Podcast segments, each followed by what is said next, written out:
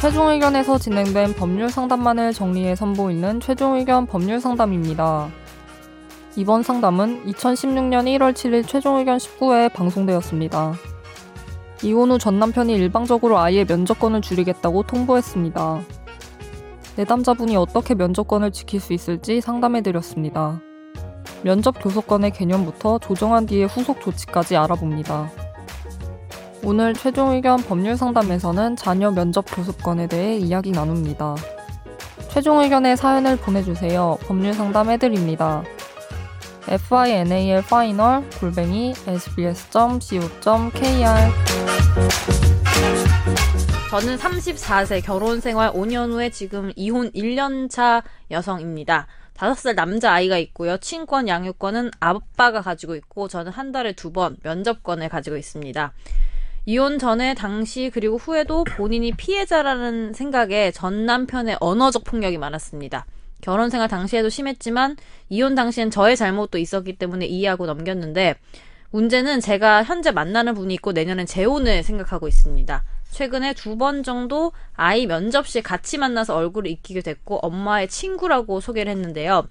아빠에게는 엄마가 나중에 이야기하겠다고 아이에게 설명했습니다. 전 남편이 저랑 상의는 물론이고 말 섞는 것조차 꺼려해서 언제 말할지 엄두가 잘 나지 않더라고요. 아이가 저랑 무엇을 했는지 설명하는 과정에서 남편 전 남편분께 현 남자친구 얘기를 했나 봅니다. 전 남편이 현재 무척 분노하고 아이 면접권을 일방적으로 한 달에 한 번으로 줄이겠다고 통보를 했는데 이 경우 이 이틀 면접권을 지킬 수 있는 방법이 있을까요? 또 조정 신청을 했음에도 계속 이행을 어길 시에 전 남편에게는 어떤 조치가 이루어지나요? 꼭 답변 음, 부탁드립니다. 먼저 그러면 그 면접권을 지킬 수 있는 방법이 뭐가 있을까요?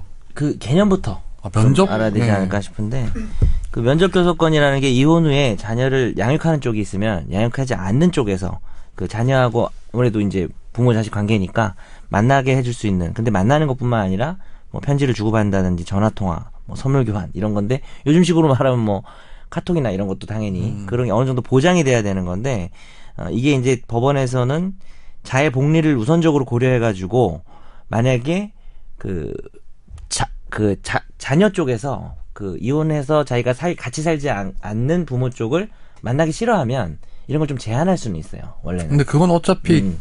뭐 부모 저기 뭐 양육권을 가진 쪽에서 제한하는 게 아니라 법원을 통해서 제한하는 거 아니에요? 그렇죠. 그러니까 양육권을 가진 쪽에서 제한을 하게 되면 오히려 이쪽에서 제한을 당했으니까 면접 교섭권을 이행하라. 라는 식으로 강제를 해야 되는데 그거는 정 그 응하지 않으면 가정법원 쪽에 이행 명령이라는 걸 신청을 해요. 그래서 어, 신청을 해서 이행 명령이 나왔는데도 안 한다. 그때는 이제 과태료 천만 원 이하의 과태료가 나오게 돼 있는데 이게 이제 위자료 사건이나 유아 인도, 그러니까 유아 인도 유아를 줘야 되는데 오히려 안 넘기고 있다. 애를 그런 경우에는 이행 명령 하면서 과태료 나오면서 안 하면 감치, 그 가둬둔다 그러죠. 그런 감치 명령이 가능한데 그이 면접 교섭을 허용하지 않았을 때는 감치를 할 수는 없다. 음, 그렇. 오늘 그렇죠. 날로 먹는 법, 법상식은요. 왜 감치를 허용하지 않을까요?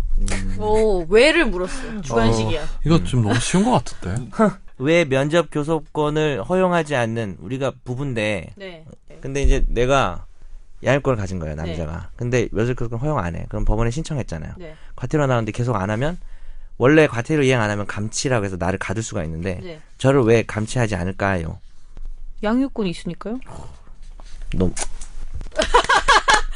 아, 정답인가요? 다음 코너 넘어가 내가 애를 양육해야 되는데 감치되면 애를 양육할 사람이 그렇죠. 없어서 근데 그 이분 같은 경우에는 결국은 면접권을 지킬 수 있는 방법이란 게 법원에 이렇게 뭐 이렇게 얘기를 하는 거 말고는 방법이 없는 거예요, 현실적으로는요? 음, 현실적으로는 그게 맞고요. 실질적으로 면접 교섭권 이행해라 이행 명령도 굉장히 많이 청구가 되고 음. 문제가 되는 사안입니다. 애기한테 야 너 애기 안 보여줘 감정적인 문제로 비화되고 나면 특히 이제 요거 같은 경우에는 전 남편 분한테 새로운 남자친구 생겼다라는 게 애기를 통해 가지고 전달이 전 부인한테. 전 부 어. 아, 전 부인한테 저 새로운 남자친구 생겼다는 게 애기를 통해서 전달돼 버렸으니까 이 근데 그게 면접권 제한 사유는 안 될 거 아니에요. 본인이 남자친구 생겼다는 이유만으로 법원에서 면접 교섭권을 제한하는 경우는 없다 그러면은 이혼하고 나서 재혼도 못 하게 해요 그래서 그러니까. 그렇죠. 자녀가 만약에 너무 싫다.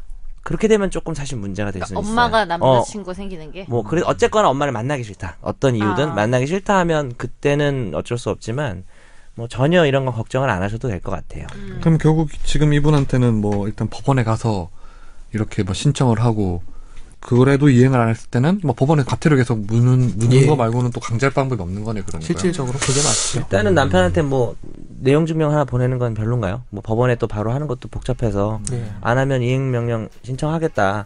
과태료 나온다.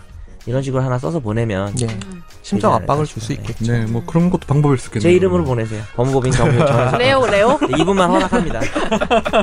막도장으로 그냥 찍어가지고 네, 알겠습니다.